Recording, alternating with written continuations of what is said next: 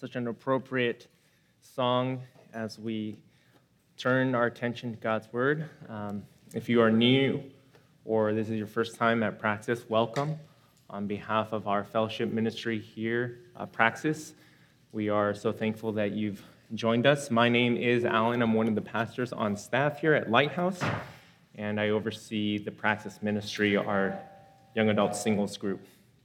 And today, uh, well, the day has finally arrived, my friends. Uh, tonight, we begin our sermon series on dating. And so it's been a long time coming. I was reflecting on this in my 15 ish years of ministry. I have never done a preaching series on dating. And to lay out all my cards, that's not because I've thought the topic pointless or I've tried to avoid it, uh, maybe just a little avoiding. But the truth is, in the grand scheme of things, dating in actuality is just a small part of life.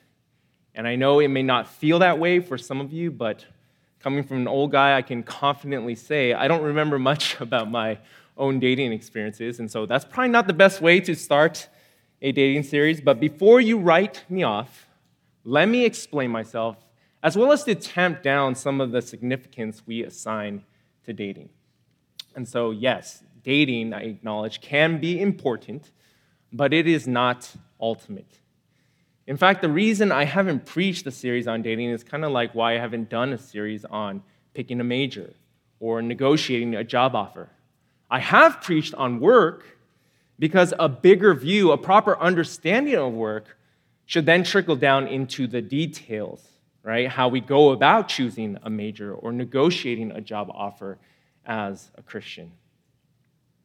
So, this similar concept for dating. I've preached on marriage because when we have a clear view of the bullseye, when we know then what we're shooting for, then we understand where dating should be headed. And listen, for the Christian, for the Christian, there is an even bigger target than marriage itself. It's why we did a mini series on the glory of God. Because we need to zoom out and see the greatest purpose in life is not dating our crush or even having a happy marriage. Our greatest purpose in life is living for the glory of God. And when He is front and center, when God and His glory become the highest ambition of our life, it will inform and impact everything beneath, including how we approach, handle, say, our marriage, dating, friendships, and singleness.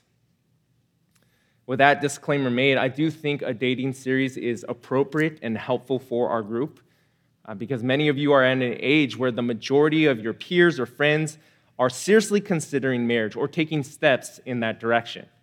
And as a core staff, our leadership here at Praxis, we also notice that there are more people dating in our fellowship group. So we felt like now was a good time to wrestle and struggle through this topic together as a ministry.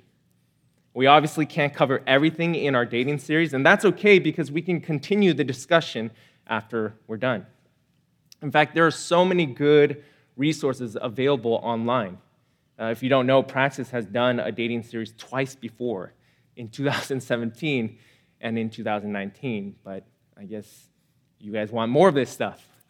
Um, so here we are. Now, most of these messages can be downloaded from our church website. I mean, I was tempted just to come up here and play those sermons over the sound system and just be a mannequin or something like that. Uh, I won't because while much of the content may be the same, a lot has changed for dating in just three years. So let me go ahead from the outset and provide a roadmap for our series. We're going to dedicate a total of five weeks. Five weeks to considering Christian dating by examining what the scriptures have to say about singleness, marriage, husbands, and wives. The fifth week will hold a Q&A. So if you have any questions throughout the series, you can actually text them into uh, a number. It's provided there. Um, we'll keep it anonymous, but you can text. We'll have it up every single week. If you have questions pertaining to this particular message or the following week's message, feel free to text your questions in, and we'll try to answer those that are more prominent and relevant. Um, But we embark on this adventure tonight by studying what the Bible has to say about singleness. And maybe that kind of catches you off guard. You know, you're thinking to yourself, uh, we date so that we aren't single. And um, I'm also aware that most dating series start with marriage and save a message for singleness at the very end. And so maybe you're also questioning my motives. You know, is this just to be different, a contrarian? Is this guy just trying to be cool? Um, maybe a little and maybe you're still confused. You know, like I showed up for a dating series. Was I duped into coming? Did I get bamboozled? And yes, you did. Um, no, I'm still kidding a little.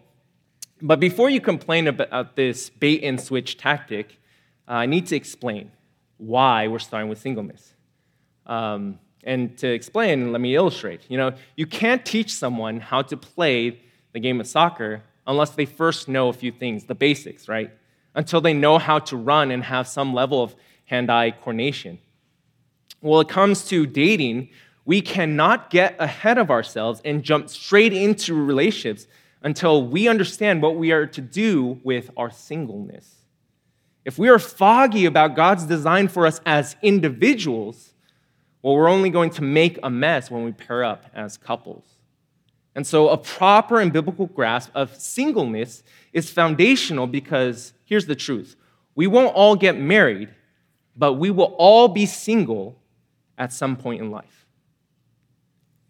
And those are the terms that the Bible uses, and that's what we will be sticking with. That regardless if you're dating, engaged, if you're not married, you are single. Now, one last note before we get going. I know that there are a lot of people in here um, who have mixed reaction to this series. You know, maybe you're a little apprehensive about having to study what the scriptures have to say about marriage, singleness, etc. Or even upset to hear a message on singleness itself. It just reminds you of how lost and lonely you feel. Perhaps it reopens a wound from a breakup, or just deepens your disappointment frustration that you're not dating when your friends seem to be getting married left and right. And I want to say, I get it. You know, those pains, those fears are very real. Not all churches have done a good job in ministering to singles, and I'm sorry for any hurt you've experienced because you have felt marginalized. But I also want you to hear me clearly. If you are single, you're not some second class citizen or incomplete person. We need to do a better job at reestablishing the dignity of singleness. And listen, no one, no one is more adamant about this than God Himself. And we can see it in the pages of Scripture. So, my hope is that as we dive into God's Word, we will examine this, and then we will have the humility to trust that God knows best. That whether single or married, no good thing does He withhold. Okay, I think I've done enough introduction and housekeeping to finally get into the Bible. We're going to be in 1 Corinthians 7 tonight. Go ahead and turn there. As you do, let's pray before we continue. Let's pray. God, we thank you that your word is powerful, that your word is clear. Lord, that your word guides us.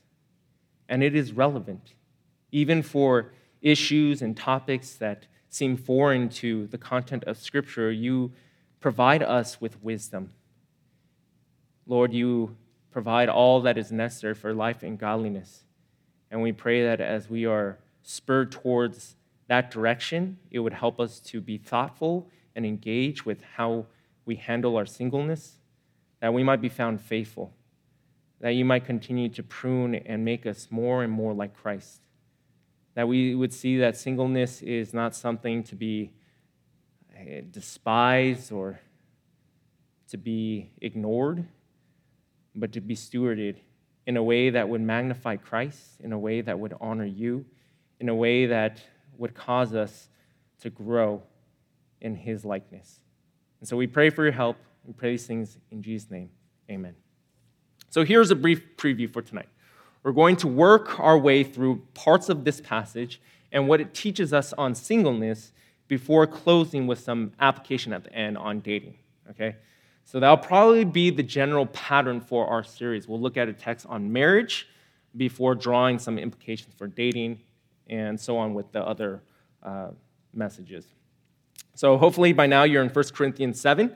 Some background info for this letter. You know, a good chunk of this book is actually a back and forth between the Corinthians and the Apostle Paul himself.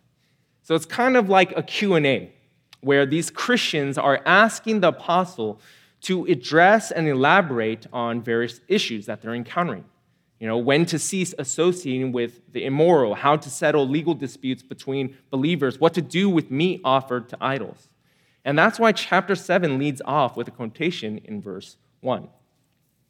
Paul writes, Now concerning the matters about which you wrote, you Corinthians, you wrote this, it is good for a man not to have sexual relations with a woman. So we discover in this chapter Paul turns his attention to their questions concerning sex, marriage, and singleness. Now, what we have to realize is the Corinthians lived in an over sexualized culture. And so instead of taking a balanced approach, these believers were too reactionary. They swung the pendulum too far the other way, deciding the only way to counter the society's promiscuity was to say, no sex. No sex for anyone, married or not. And Paul responds now in verse 2. He says, But because of the temptation to sexual immorality, each man should have his own wife, and each woman her own husband. The husband should give to his wife her conjugal rights, and likewise the wife to her husband. For the wife does not have authority over her own body, but the husband does. Likewise, the husband does not have authority over his own body, but the wife does.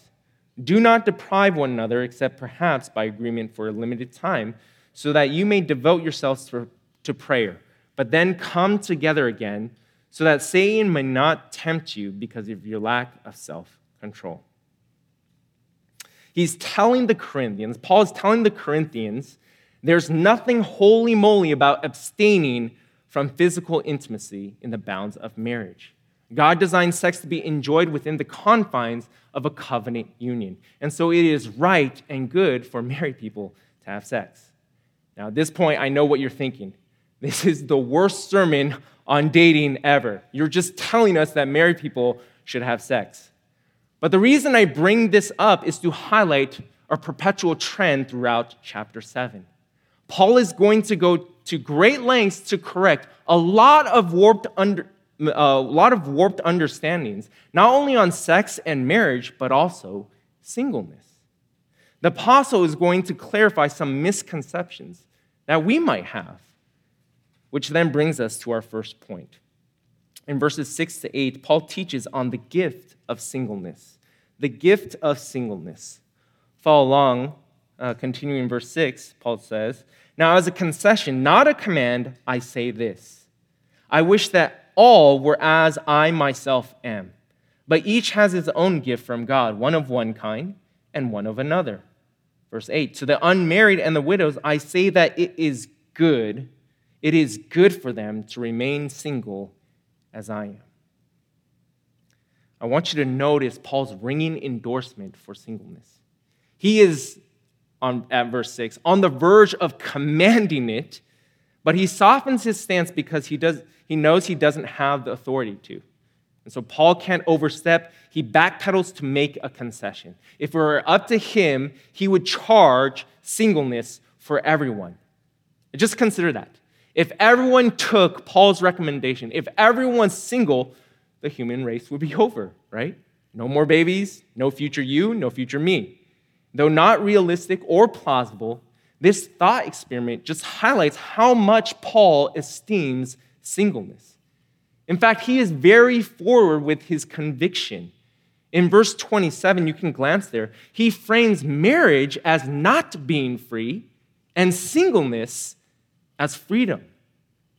It's as if he talks singleness up so much, he has to tell the singles, don't worry, it's not a sin if you decide to marry. And finally, Paul summarizes in verse 38. Just jump there real quick. If you marry, he tells the Corinthians, you do well. But if you don't, you do even better. Let that sink in. Between marriage and singleness, Paul gives the slight nod, the slight edge to singleness. Back to verse 8 in our passage, the apostle states it in unequivocal terms.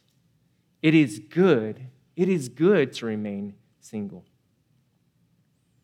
And my guess is we have a hard time sharing Paul's sentiment because we have been taught or we believe the exact opposite that it is not good to remain single.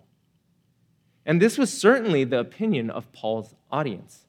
You see, both historically and culturally, marriage was a sign of blessing, offspring, an expression of God's favor. After all, you'll recall in Genesis 3, the divine mandate in the garden was what? To be fruitful, multiply, and fill the earth. In the Old Testament, infertility and singleness were viewed as contra God's plan, as indicative then of his judgment. But when Jesus shows up, identity and value are no longer tied to marital status, identity and value are tied to Christ. Paul is redeeming singleness. It's not bad, it's actually good.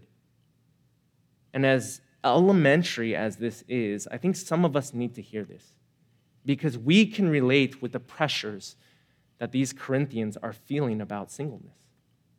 Our culture is not very different. Our culture preaches a similar me- message. The caricature is that something must be wrong if you're single. If you haven't found a spouse by a certain age, well, then you must be awkward or unattractive. Our parents don't help the situation when they pester. You know, why aren't you dating yet? Even at church, at times, whether intentional or not, church has presented an imbalanced view of marriage and singleness where one is elevated and ideal and the other is plan B. Singleness becomes a problem to solve. But you need to hear this. That is not biblical. That is not what the scriptures teach. And this might not be anything novel or revolutionary, but I think we really need to evaluate where we're getting our cues from. Who are the loudest voices speaking and shaping our views?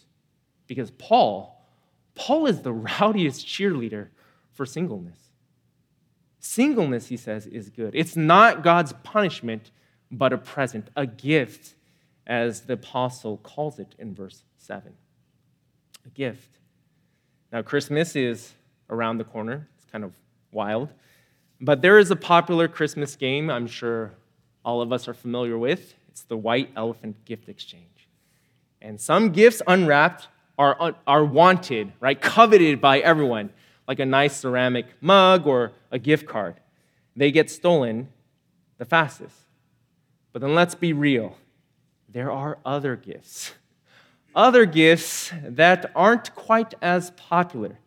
And once someone unwraps, say, a used deodorant or a gag gift, they know they are doomed, right? They are going to be stuck with that present forever because no one's going to take it from them. This happened to me at my previous church. We were playing White Elephant, and I opened the gift only to discover it was a clip on man bun. so that's a whack gift, right? I got jacked. And that's why I no longer go to that church. Just kidding. But I think we can adopt the same attitude towards singleness. And Paul says, here's a gift, and we say, no, thank you, Paul. Someone please take this away. We fear that we will be doomed, stuck with a present no one wants. That's why when we speak of singleness as a gift in our Christian circles, it's often in what? In a deep, ominous tone. Like, I have the gift. I have the gift of singleness. And what do we really mean by that? Oh, no, I'm cursed. But Paul here is clearing the air. First, he's showing us this gift is not necessarily permanent on earth, but it will be in eternity. We need to know these things. We need to have a proper theology for our singleness. See, everyone has the gift of singleness until they are married. Everyone is single at least once in life. Some of us will be single twice or multiple times if we have spouses that pass.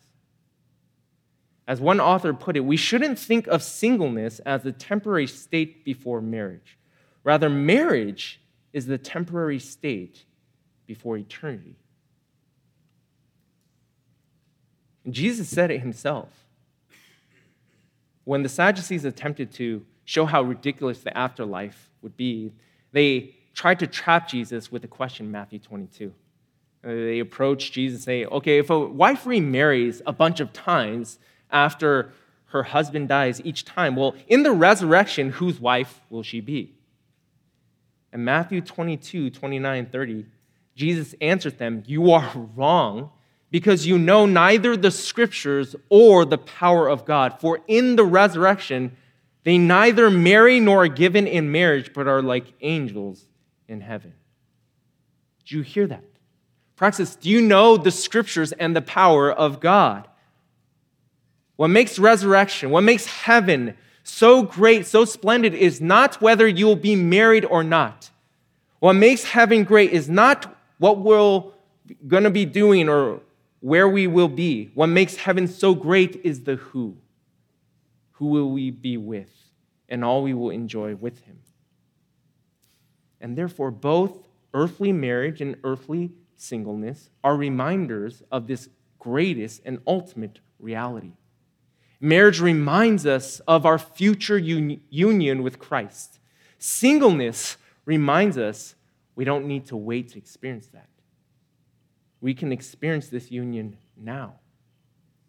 Where earthly marriage is a picture of the promise of Christ, singleness can be a picture of the sufficiency of Christ, that He's enough. Second, Paul teaches this gift is not peculiar but practical. Not peculiar, but practical. And by peculiar, I mean unusual or special. Some people have over spiritualized the gift of singleness, placing it in the ranks of spiritual gifts like teaching and administration.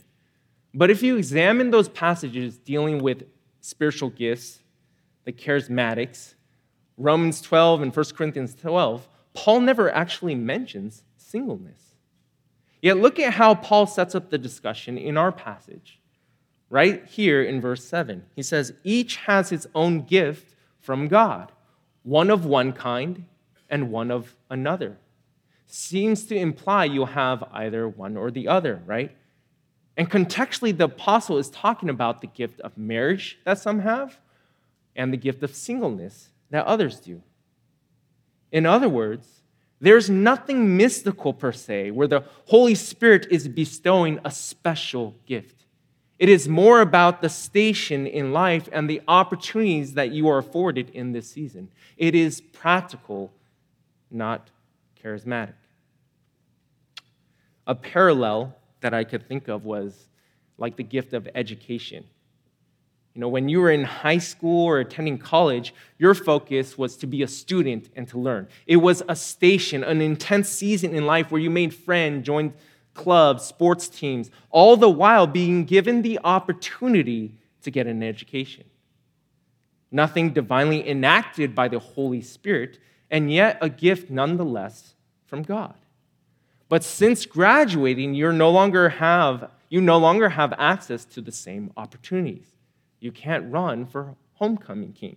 You can't live in the dorms or take final exams, at least not without being really creepy, right? So, singleness is a practical gift where we are afforded particular opportunities accessible to us in this unique season of life. As we will see in the second point, once you're no longer single, certain opportunities are no longer available to you. Now, here's the other thing about practical gifts. Maybe after hearing all this about how singleness is good, singleness is a gift, we assume that we have to like it. Well, we don't. But we can grow, and we should grow and learn to appreciate these gifts as beneficial. For example, the Bible also talks about the gift of suffering or the gift of giving. Now, I would bet none of us were initially eager to receive these gifts with open arms. Suffering as a gift, what kind of twisted joke is that? And Giving? I have to give my resources to others? Is this some sort of Ponzi scheme or scam? But what happened? We learned. We learned how they were for our benefit. That suffering strengthens our faith. Giving blesses us because we get to participate and enjoy blessing others. So we trust God has our best interests in mind, even in the gift of singleness. And this is what Paul transitions to in our second point from the gift of singleness to the goal of singleness. The goal of singleness. We're going to drop down to verse 25 for context sake. Picking up there, Paul writes Now concerning the betrothed, I have no command from the Lord, but I give my judgment as one who by the Lord's mercy is trustworthy. I think that in view of the present distress, it is good for a person to remain as he is. Are you bound to a wife? Do not seek to be free. Are you free from a wife? Do not seek a wife. But if you do marry, you have not sinned. And if a betrothed woman marries, she has not sinned. Yet those who marry will have worldly troubles, and I would spare you that. This is what I mean, brothers. The appointed time has grown very short. From now on, let those who have wives live as though they had none and those who mourn as though they were not mourning, and those who rejoice as though they were not rejoicing, and those who buy as though they had no goods, and those who deal with the world as though they had no dealings with it. For the present form of this world is passing away. This is a strange set of verses of exhortation. But the key to understanding all this is in verse 29. Paul says, The appointed time has grown very short. The apostle is putting everything in perspective. He plots our relationships against the backdrop of eternity. Married or single, we should not be paralyzed by our marital status. We should not be consumed with this when we live in light of eternity. When time is precious, it has a way of sharpening priorities and exposing what truly matters, what is really significant, what the goal of singleness should be.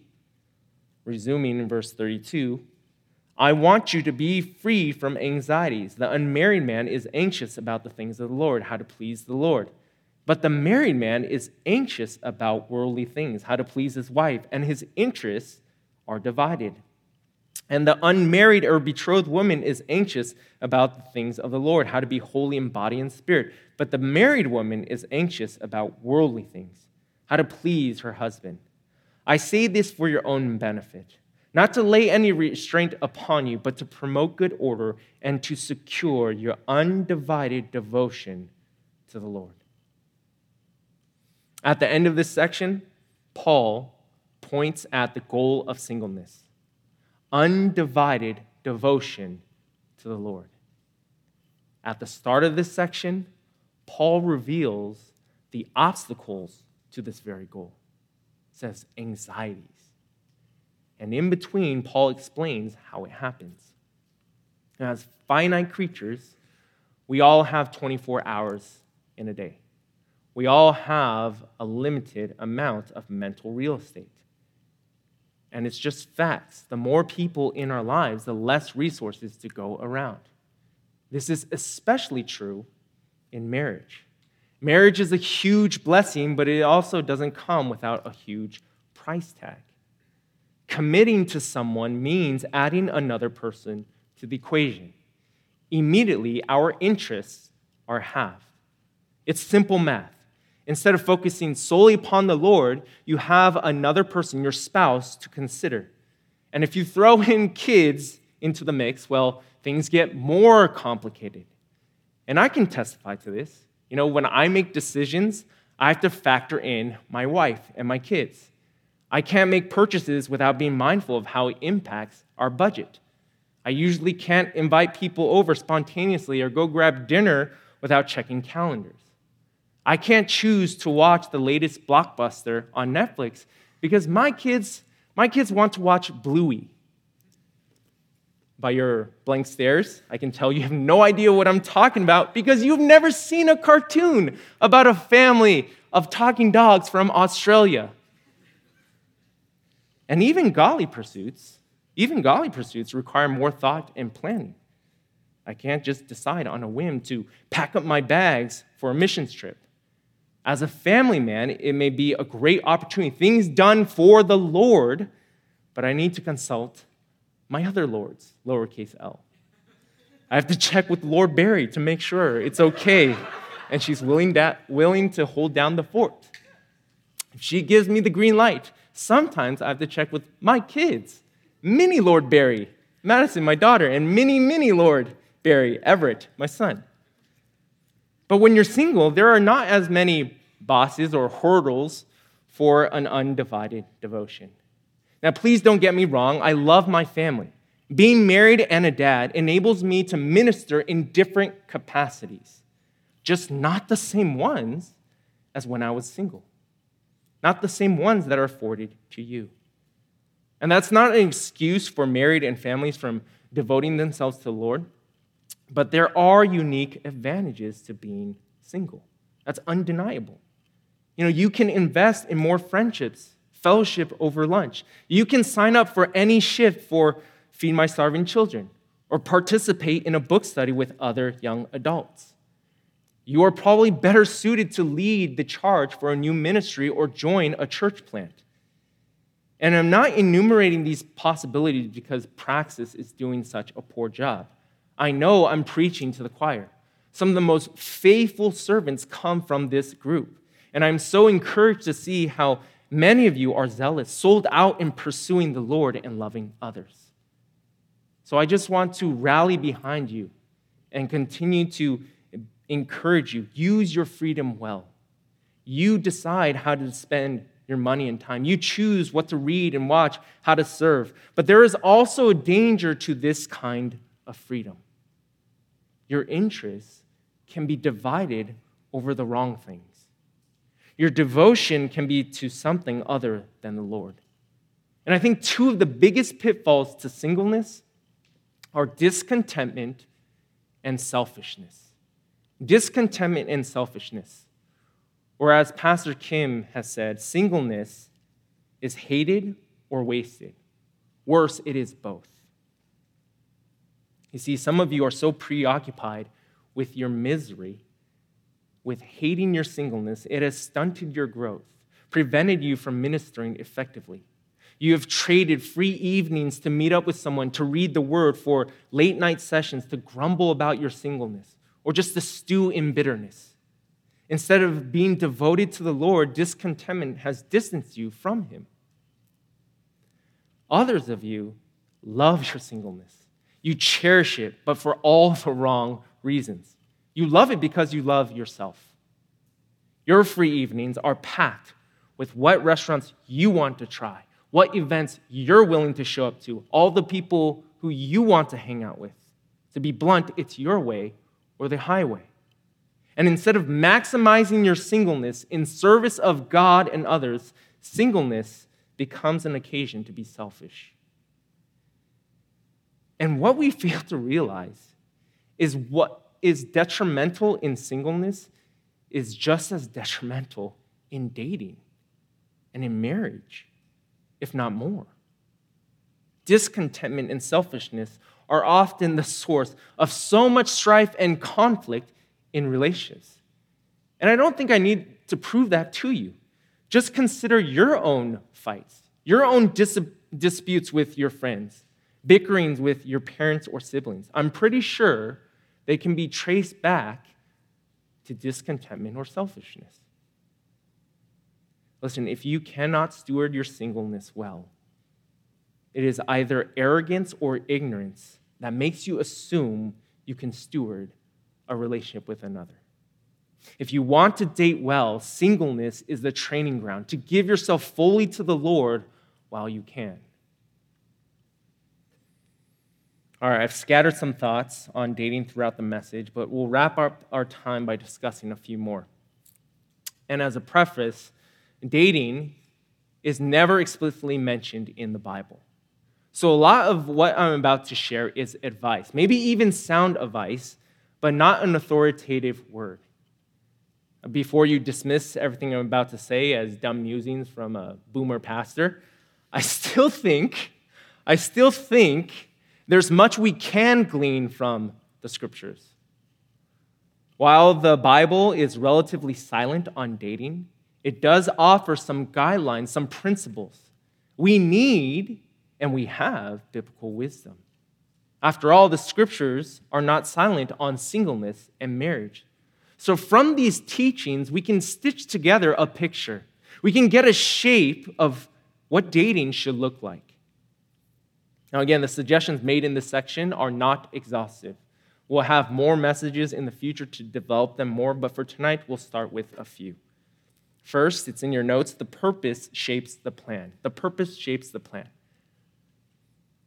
You know, the purpose behind, say, your workout is to lose weight, then the exercises you do is going to be vastly different than if your purpose is to get shredded.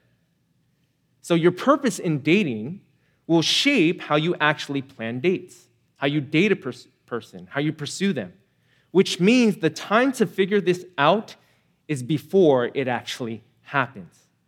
You need something firm and objective, something clear because your emotions, your investment, your involvement, it will make you very subjective. As Paul has shown us, singleness is a good gift towards the goal of undivided devotion to the Lord. And next week, we will see marriage is a portrait of God and the gospel. So, if dating is something in between singleness and marriage, then it should fall in line and be on a similar trajectory. Right? It would be inconsistent to say singleness is for God, marriage is for God, but somehow dating isn't. It doesn't compute. Let me ask do you understand the purpose of dating? Do you have a definition for it? If you need one, here's, here's one plagiarized from Pastor David. He says Christian dating is a mutual commitment between a Christian man and Christian woman to test their relationship for marriage. I should have put it in your notes. I'm sorry, so I'll re- repeat again. Christian dating is a mutual commitment between a Christian man and Christian woman to test their relationship for marriage. We will parse and examine the parts of uh, this definition in the following messages, but I'm giving it to you now so you have something to work with, something to think through.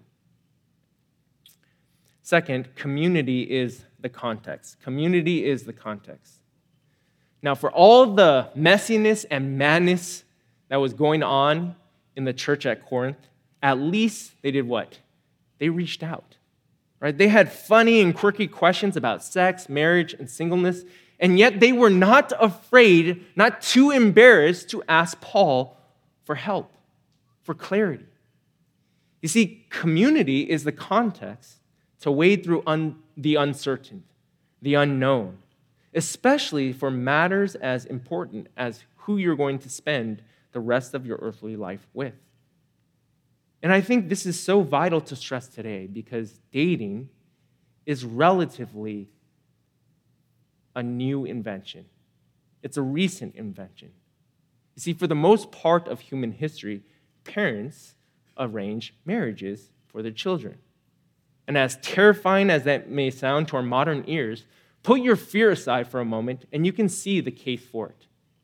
You might not agree, but you can understand it.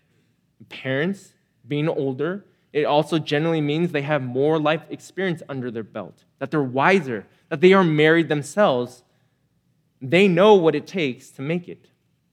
And as a parent, I'm all for it. But what happened is after arranged marriage came courtship. So a suitor would visit the home of the lady he's interested in, and he would have to get to know the whole family to gain the approval of the parents and win the affection of the girl. But such an environment required him to be vetted on all fronts. Not just his relationship with his love interest, but also his social skills and interactions with the other family member. Which again makes a lot of sense because when you get married, you gain more than just a wife. You also get a bunch of in laws father in law, mother in law, siblings. Then, in the last hundred years or so, dating became the preferred method of finding a spouse. And the great catalyst for dating was get this the invention of cars. The invention of cars. I'm serious. Automobiles allowed for mobility. And so instead of getting to know the girl in the home around the family, you could take the girl out of the home and away from the family. Now, I'm not saying that we should return to the golden days and make our, all of our dates a family affair, like just picnic as a, a happy bunch. But we do need to recognize that a lot of dating today cuts us off from the helpful insight of loved ones. You throw in digital technology and apps, and dating in the 21st century is even more of an isolated experience. Just think about that.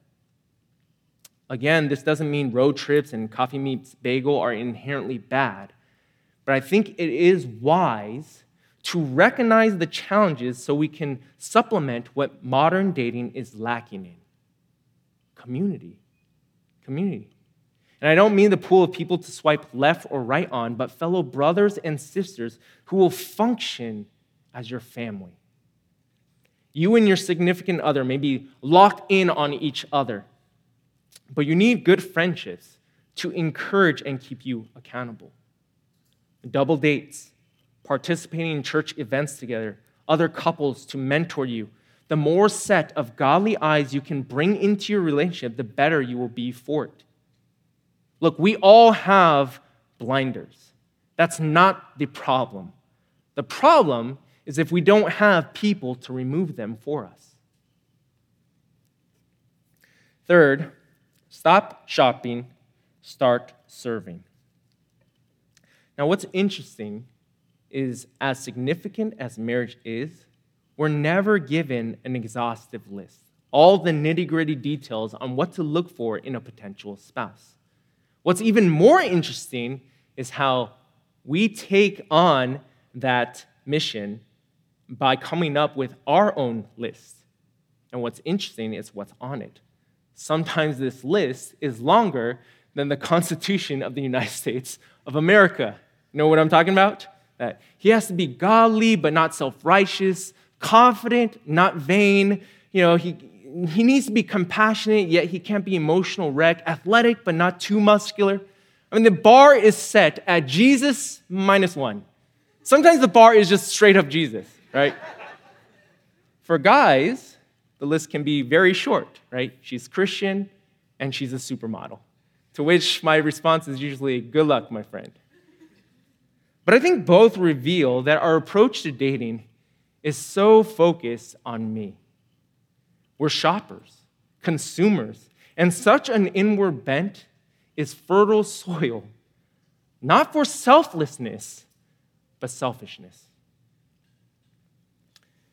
I'm returning to dating apps, um, not because I hate them, but I think we, we do need to understand what they're doing. You know, they, dating apps have a way of promoting this. Please don't mishear me. I'm not saying dating apps are sinful and shouldn't be used, but I do think it's influencing, rewiring how we relate with people. Because if we're not careful, it becomes this virtual meat market where people are being packaged and commodified for us. Again, I'm not telling you to delete the apps from your phone. Well, maybe some of you should. But at bare minimum, you do need to think soberly about the effect it is having upon your view of dating and people. To say that it does nothing is to only fool yourself. Yes, we need to evaluate a person's character, but beware of shopping. And to expand the illustration more, don't even go, say, to the grocery store when you're hungry. Okay, when you're starving, everything looks good.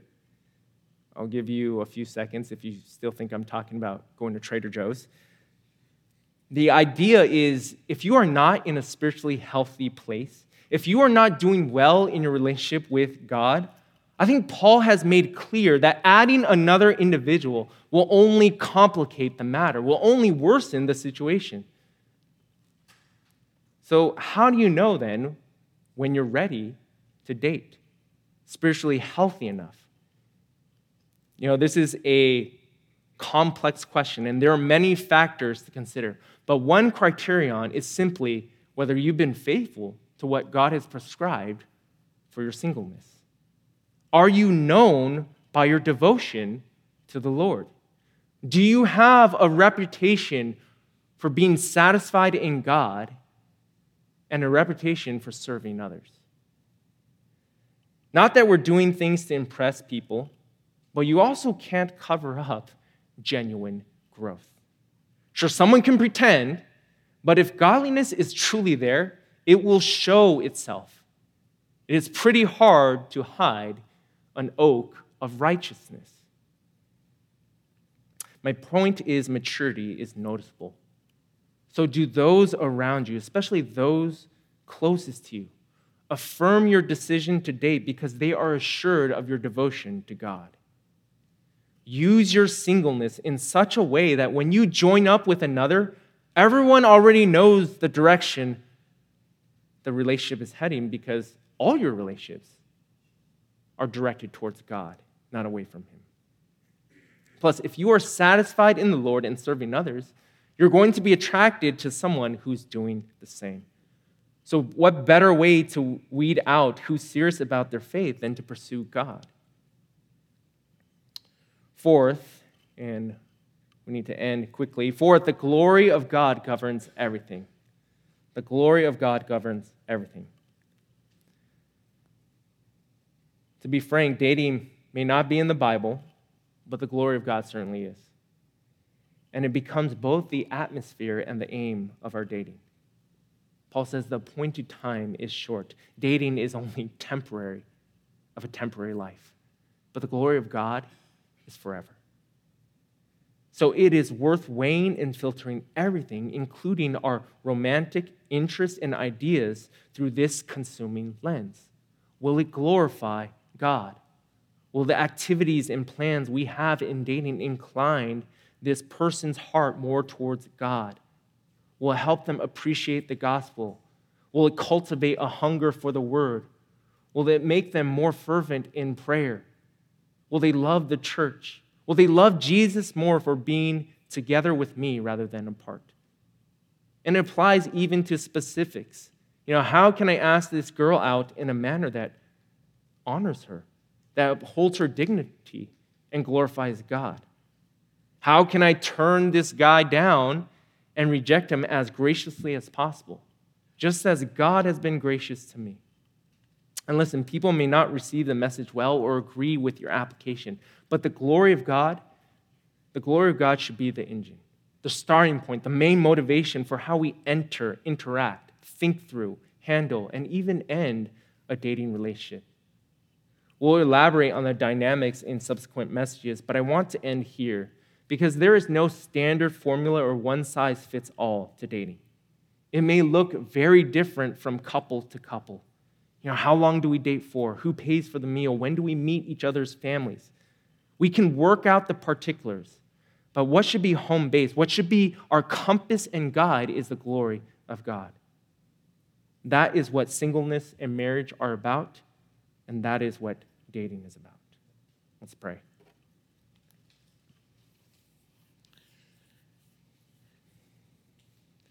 God, I pray that you would give us a bigger view of our relationships, a grand view of singleness, because it is a gift from a glorious God. It is not something to be wasted or to be spent upon selfish desires but it is to be handled and stewarded in a way that shows Christ is supreme, that your grace is sufficient. And so help us, Lord. Lord, I know that there are those who are bogged down, who are tired from this particular season of life, or disheartened because things are not going the way that they had planned or envisioned. Lord, I pray that you would comfort them with the truths of Scripture that they would find their footing upon the foundation of your word. And for those that perhaps are cavalier or even apathetic about their singleness, I pray that you would reinvigorate them to show them that uh, what they squander cannot be recaptured, and instead, then, to be pressed, pushed, to use their singleness in a way that would redeem the time in a way that would prepare them for whatever you would have in store for them in the future, marriage or not. God, may we be found faithful because you are a faithful God. Lord, warm our hearts that we might cherish Christ so much so that he would become our all consuming passion and ambition. Lord, may this be true uh, in all regards of our life. We pray for your help. We pray these things in Jesus' name. Amen.